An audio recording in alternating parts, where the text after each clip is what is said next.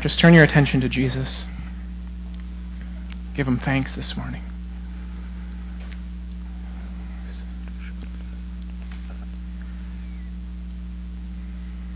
Just say you're welcome here this morning.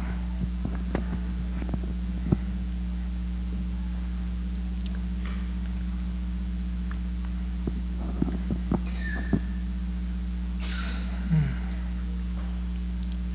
There's none like you. You're the high and exalted one, the creator of heaven and earth.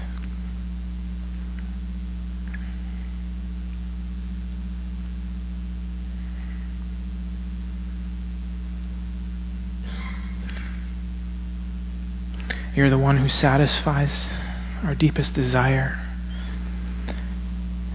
and at the same time grows hunger inside of us. We're so desperate for you, Jesus, for more of your presence. There's no one else that's worth pursuing, there's no one else that's worth giving our lives for. We don't want to live comfortable any longer. We want to be consumed with passion for you. And so I ask this morning that you would awaken a hunger, you'd awaken a passion inside of us.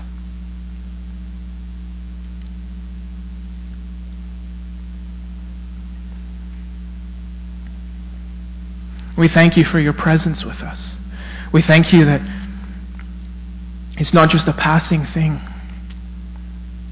but that we're invited to walk in your presence at every moment of every day.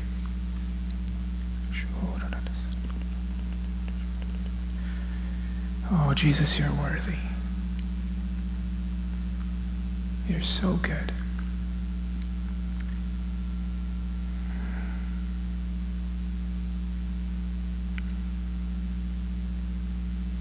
Thank you, Jesus.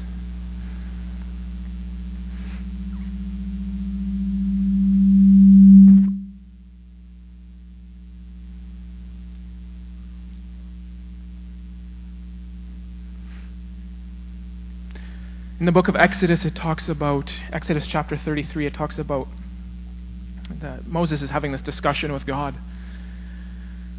And essentially, he says, If your presence won't go with us, we won't go. Because it's your presence that differentiates us from every other nation. And I think as a church, we need to recognize that it is the presence of God that literally sets us apart. That, that we talk about holiness and what it means to be holy. Holy, the, the word holy actually means to be set apart. It is the presence of God that makes us holy. It's the presence of God that sets us apart from every other nation, every other belief system, every other, other thought, way of thinking in the world. His presence. It was prophesied that Jesus would come and be Emmanuel, God with us. That he would come and he would set up tent, set up his tent with us.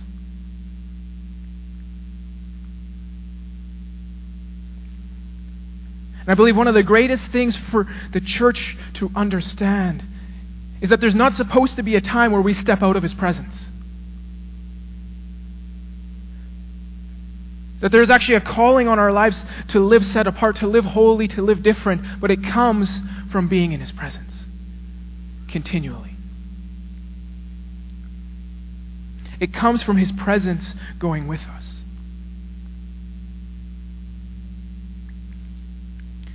But maybe you say this morning, well, well that's, that's a great idea in theory.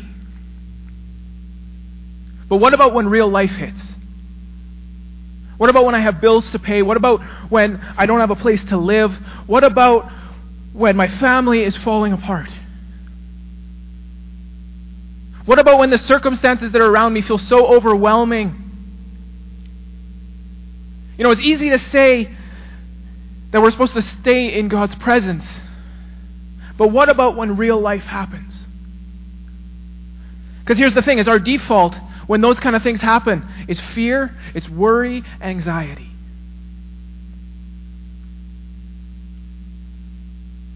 what's your default? When real life happens, what's your default? See, the problem is when that stuff happens, we move into fear and worry and anxiety. Because at that moment, our situation has become bigger than God in our lives. In our view of our lives, in our, in our perspective, our situation is bigger than God, and so now we've switched. And now we're worshiping our circumstances and our situation instead of worshiping Jesus.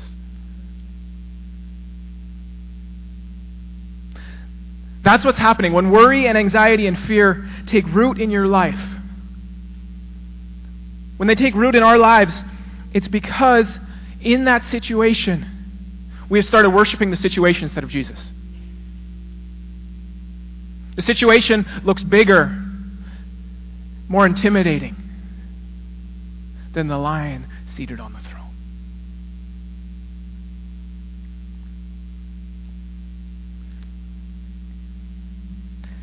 Is that really all it takes for the enemy to steal our worship?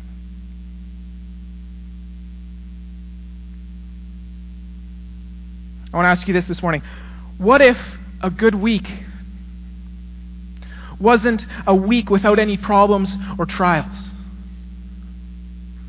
What if a good week was a week where we could say, the storm came and went, and I did not move?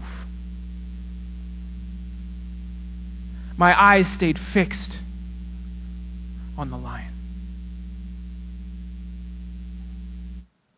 So often we're like, oh, you know, it was a good week because well, you know, everything was just going right. Right? Everything that, that I wanted to happen happened, and oh, that was such a good week. There were no un, unexpected problems or trials. But what if in the midst of that we could actually say, the storm came and went and I didn't move? I didn't shift my focus.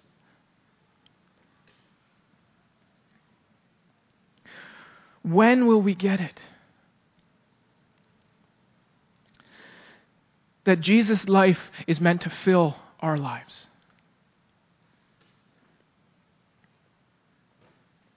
That what is displayed in the life of Jesus is actually our example for how we're meant to live.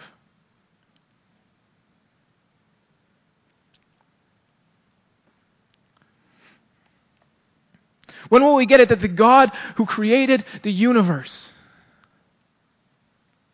the one who spoke and there was light, that He is closer to us than the air that we breathe. That He is with us, that He is in us, that He wants to be so intimately involved in our lives.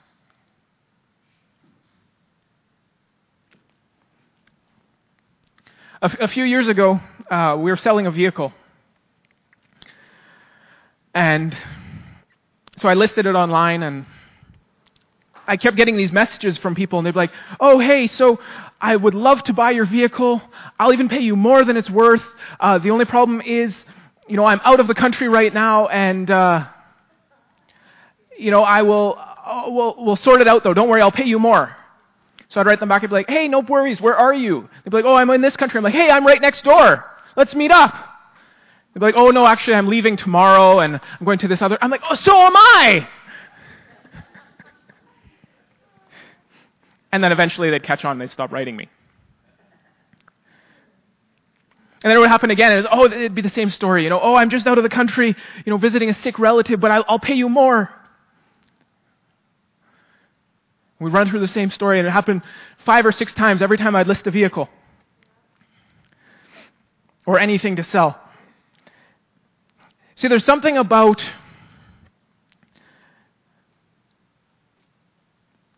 when you don't know someone that you can't trust them, right? Like if you receive an email and the guy's like, "Hey, I, you don't know me, but I'm a Nigerian prince and I have two million dollars I want to give you. Just send me your bank account and your credit card information." Right? You're like, uh, "No, I don't think so." But if your mom or your dad wrote you and said, "Hey, I just won the lottery. I've got $2 million I want to give you. Can you send me your bank information? you'd send it to them, unless your parents are scammers. I'm sorry for you if that's the case. They just need Jesus. But there's something about when you don't know somebody, you can't trust them, right? There's, there's this idea of when they're unknown, there's, there's a distance that's there. You can't trust their heart. When it comes to a scammer, they don't care if they screw you over. Because there's a distance there, there's an unknownness. They don't see that you have kids, that you have bills to pay. There's something about distance that leaves that, that, that implies that you can't trust somebody because there's an unknownness.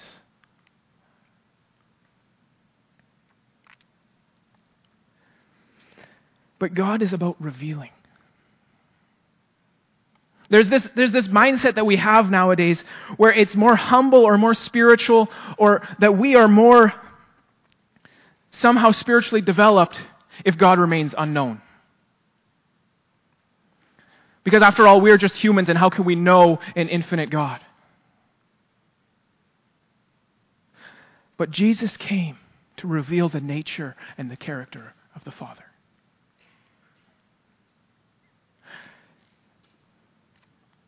He didn't come so that, that God would remain unknown to us. If it was just about paying for your sins, He could have come, died on the cross, and went back up to heaven. All done.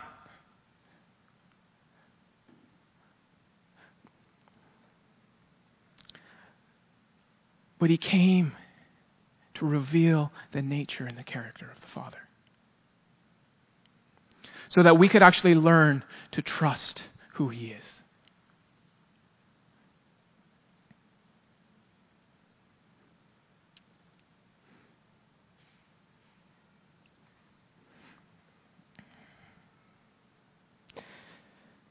Because you can't trust somebody that is unknown to you. But when we look at the life of Jesus, we see the nature and the character of the Father revealed. So that we can actually step into relationship, that we can actually step into trust.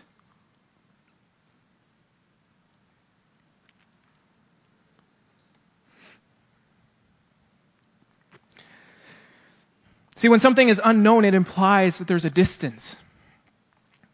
When someone is unknown, you can't trust their motives. And so the natural response is yes, you need to be afraid, you need to be anxious, you need to be worried. Those things are justified if God is unknown.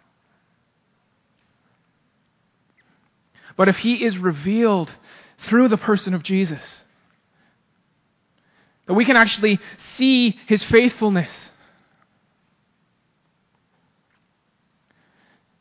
then when God says don't worry, we actually have a reason not to worry.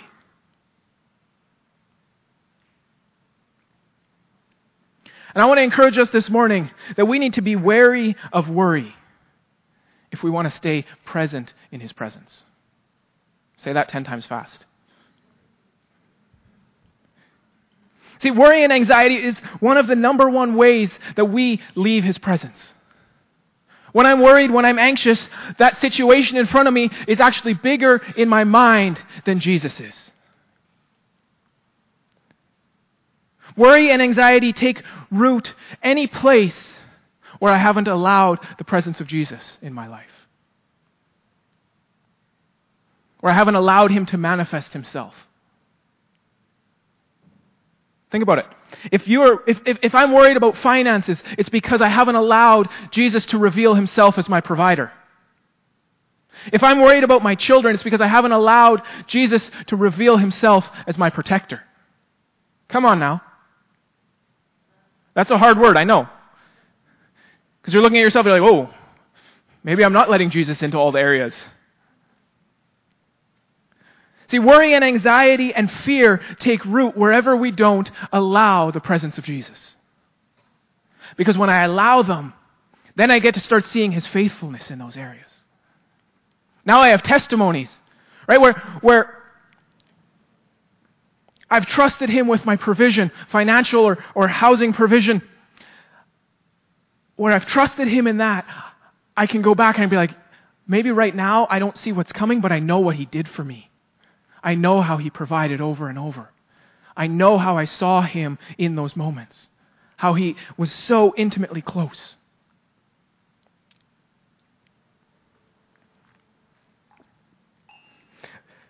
Fear is a liar. It'll tell you that it's the biggest thing in the room.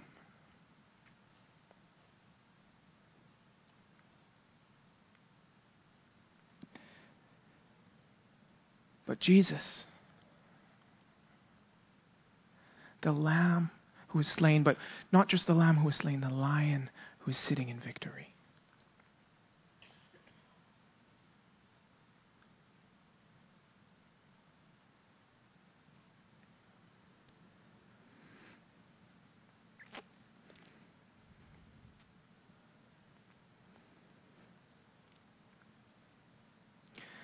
How can we live so that no matter what comes, we will not be shaken? Turn with me to Psalm chapter 16.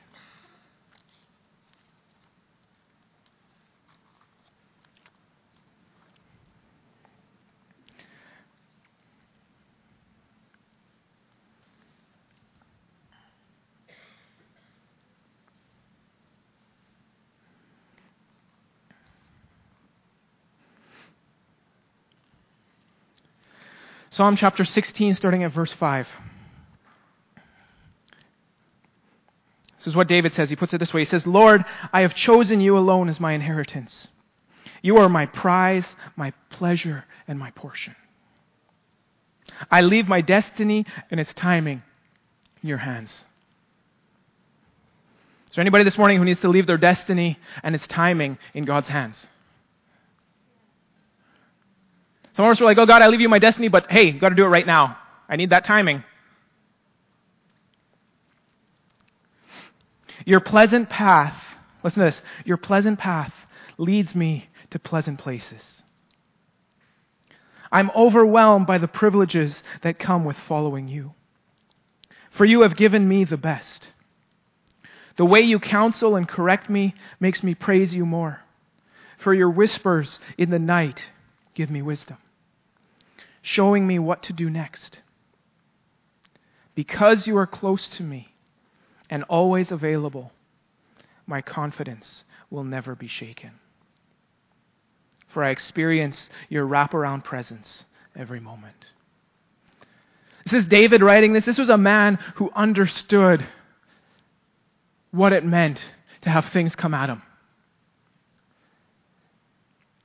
This was a man who grew up tending sheep and ended up being anointed to be king of Israel. Now, the, usually when there's a king and another king gets anointed, the first king's not too happy.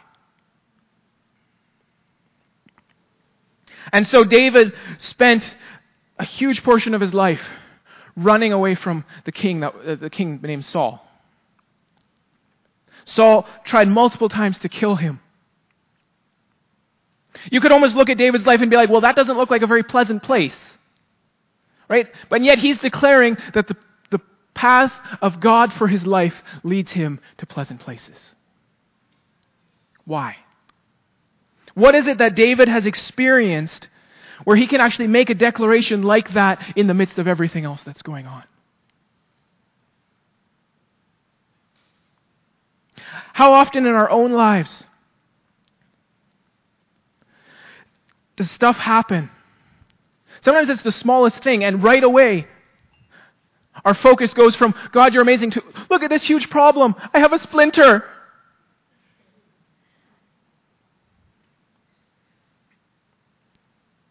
Really, how often do the small things in our lives, we make them out to be bigger than they actually are? Because we don't know the intimate presence of Jesus with us. We don't understand what Paul writes here. He says, Because you are close to me and always available, my confidence will never be shaken. Why will his confidence not be shaken? Because God is close. Why should your confidence not be shaken? Uh, I don't know. Why shouldn't I be shaken? Because he is close to you. His wrap around presence. In the King James Version, it's written this way it says, I have set the Lord always before me. Because he is at my right hand, I will not be moved. What does it look like to set the Lord always before me?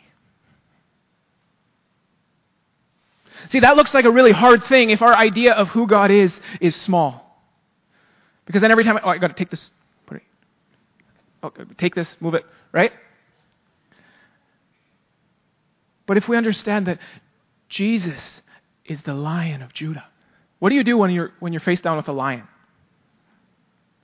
Or maybe for our context, a bear or a cougar.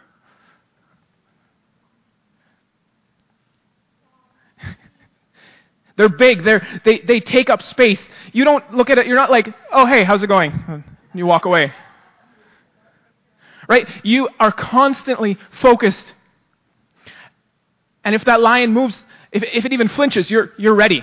Right? You, don't, you don't pay attention to what's happening here because you're constantly focused, tracking with that. Oh, good. Right? Your sight is not moved off of the lion that is in front of you.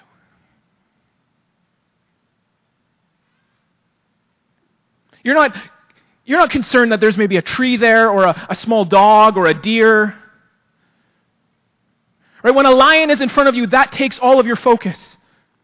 You're consumed every moment, every movement that it, that it makes, every muscle flinch, you're paying aware, you're, you're, you're aware of it. You're paying attention to it. That's what David is talking about. When I set the Lord always before me, I will not be shaken.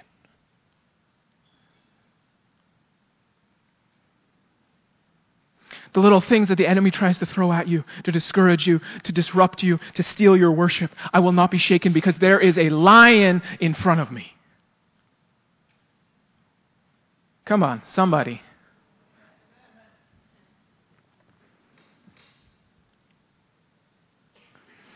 I put him before me so that I don't miss a thing that he's doing. Then David says, He is constantly at my right hand. The right hand implies the thing, the, the, place of power. When somebody's seated at your right hand, it's, they're seated at your place of power. What's at your right hand is the thing that you reach. This is not right. I, I realize that. I realized that as I was doing it. This is, okay, I'm directionally challenged. Just ask my wife when I try and give directions. I'm like, yeah, turn left. No, turn right. No, turn whichever way this is.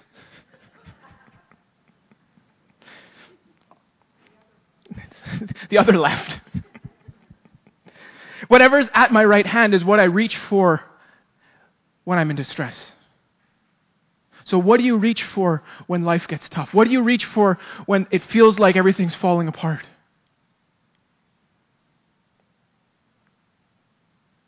You're reaching for fear and anxiety and worry?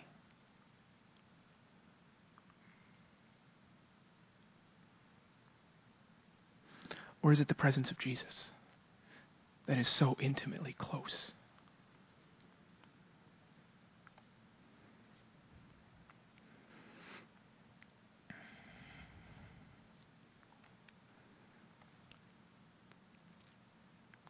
What happens when he is continually before me? I want to read you a few passages really quick. You can take down the references and, and read them later. Genesis 26, 24 says, Where the Lord appeared to him on the night of his arrival. He said, I am the God of your father Abraham. Do not be afraid, for I am with you and will bless you. I will multiply your descendants, and they will become a great nation. I will do this because of my promise to Abraham your servant. Joshua 1 9. This is my command. Be strong and courageous. Do not be afraid or discouraged, for the Lord your God is with you wherever you go. Matthew fourteen twenty seven. Then Jesus said, Be brave and don't be afraid. I am here. Matthew twenty eight twenty. 20. He says, And teach them to faithfully follow all that I have commanded you, and never forget that I am with you every day, even to the completion of the age.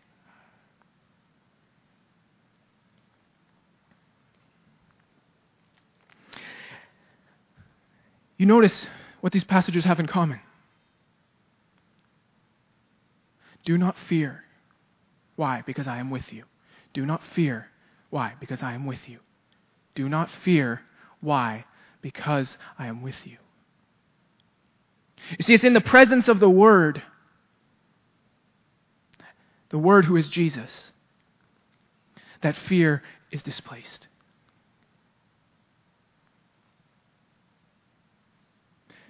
No fear, I am with you.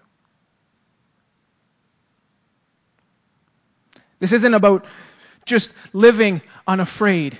Oh, I'm not afraid of anything. It's why am I not afraid? I am not afraid because I know that He is with me. It's the word that He's spoken where He said, I am here, that causes me not to fear, not to worry, not to be anxious. See, when I know the character of Jesus,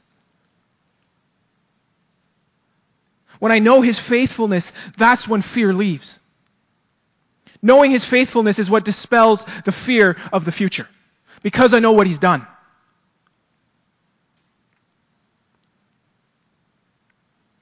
So it's at the presence of his word because he declares, I am here.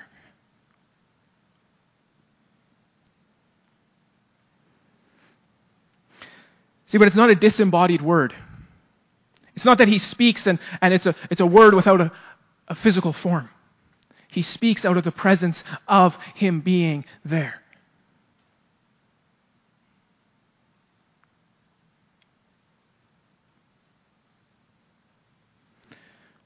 He speaks to us because he is present. Do you understand that?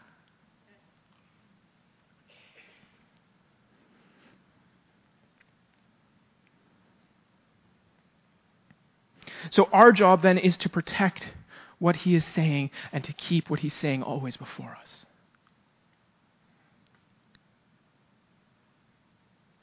I said last week that, that the Word is Jesus in print. In Greek, it's the same word for word as it is for the Word who was with God in Genesis, or sorry, in John chapter 1. So don't tell me that you love Jesus and you don't love his word. Because that's not true.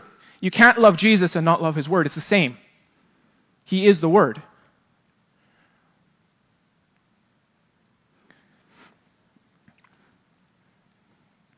So we need to take his word, who is Jesus, the lion of Judah. Okay, we got that? Got that sorted? And we need to set it continually before us. We need to take that word and we need to plant it in our lives. But we talked a few weeks ago, we talked about the parable that Jesus tells about the seeds that, that is planted in the different kinds of soil. The soil represents the heart, the seed represents the, the word. If you want to hear that, you can go back and listen to the message. The idea is that it's not just about planting, it's about protecting. You need to plant the word that He's spoken. But we also need to cultivate a place that is protected for His word to grow. Our job is to protect the word. By setting it continually before us, we protect the word that He's spoken.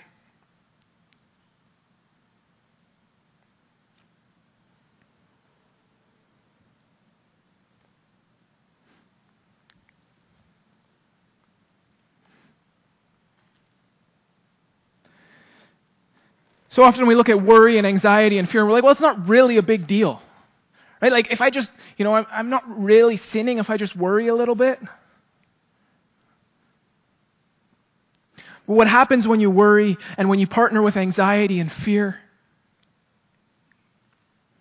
is that it starts to choke out the word that he's spoken.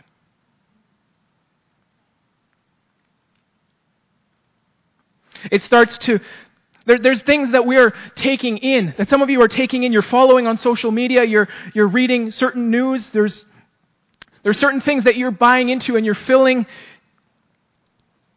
you're filling yourselves with that are choking out the Word of God in your life. There's things where, where we're like, well, it's not really a big deal. Or one of the examples is, is there's this movement that's happened where it's like, well, we don't really need to come together as the church.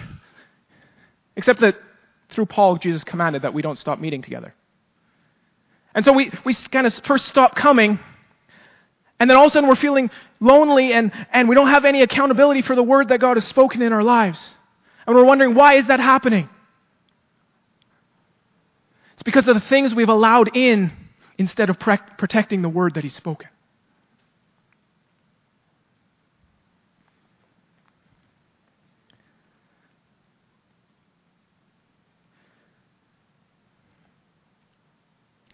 This isn't about being oblivious or being in denial. It's not about pretending like something's not happening or not going on. But it's about what are we allowing into our lives? And is it protecting the word that God has spoken? Do we hold such a high value for His word? For His presence? That we will do whatever it takes to guard the seed.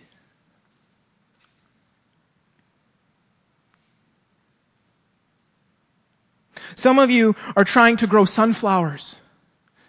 And when, and I'll explain that. when you're trying to grow sunflowers, right, especially here on this island, you put up a big fence. Why? Exactly, deer. When you're trying to plant a garden, you don't put rabbits in with the garden. When you're trying to plant sunflowers, you don't put deer in the garden. But some of you are trying to grow sunflowers and you're raising deer in the same fenced area.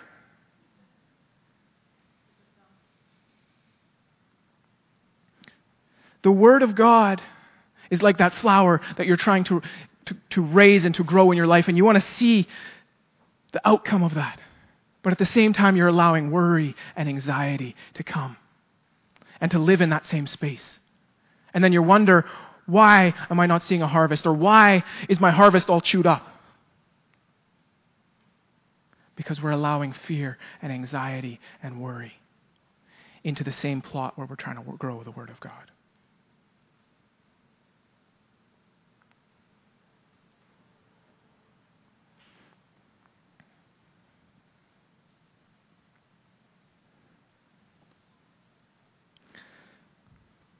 We need to protect what God has spoken. We need to protect the Word of God, to protect His presence with us, where we set it continually before us as the biggest thing, biggest person in our lives. Jesus doesn't want you to live in fear and anxiety and worry. That's why he said, Do not fear, I am with you.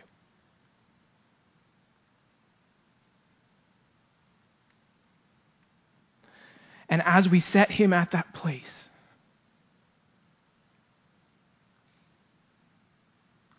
that's where we actually see worry disappear, anxiety disappear. Last week, I shared a, a part of my testimony about how I had been in an armed robbery. I wasn't the robber, I was only six years old, so it's okay. And how, because of that, anxiety and fear took root in my life. But it was in the prayer and the praise and the focusing on who Jesus is that that was broken off my life. I grew up with so much fear. I was afraid of snakes. I was afraid of spiders. I was afraid of the dark. I was afraid, like, you name it. Like, don't go in the basement because there might be spiders in the dark.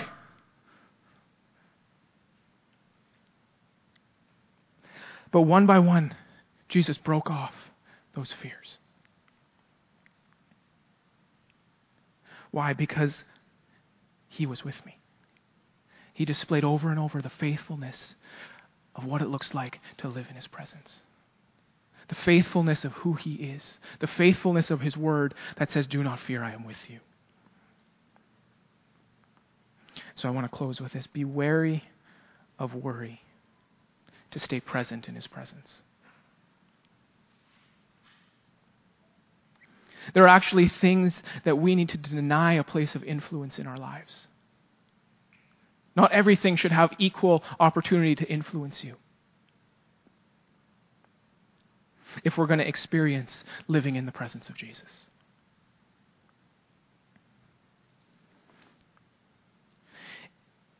If we're going to be living with a lion, our focus can't be taken up by a deer.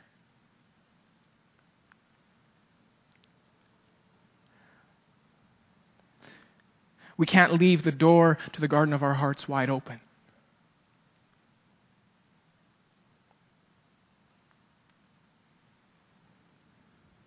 We have a choice fear or love, anxiety or trust, worry or faith. It's your choice.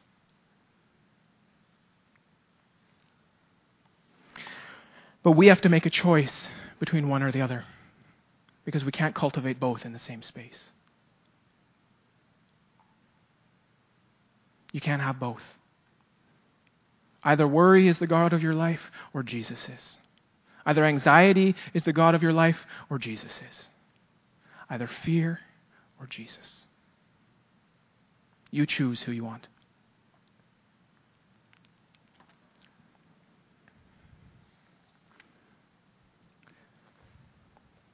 Let's pray.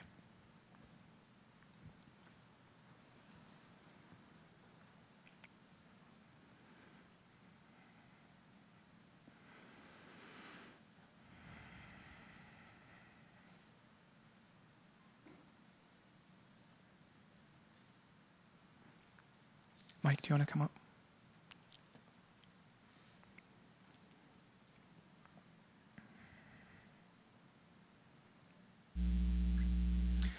Jesus, I ask that you would give us a revelation of who you are, of your glory.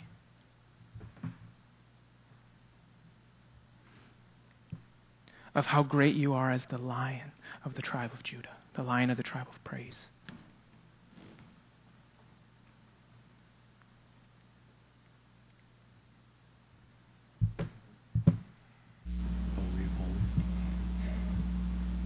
Church, this morning, if there's an area of your life where you've allowed fear or anxiety or worry to take root,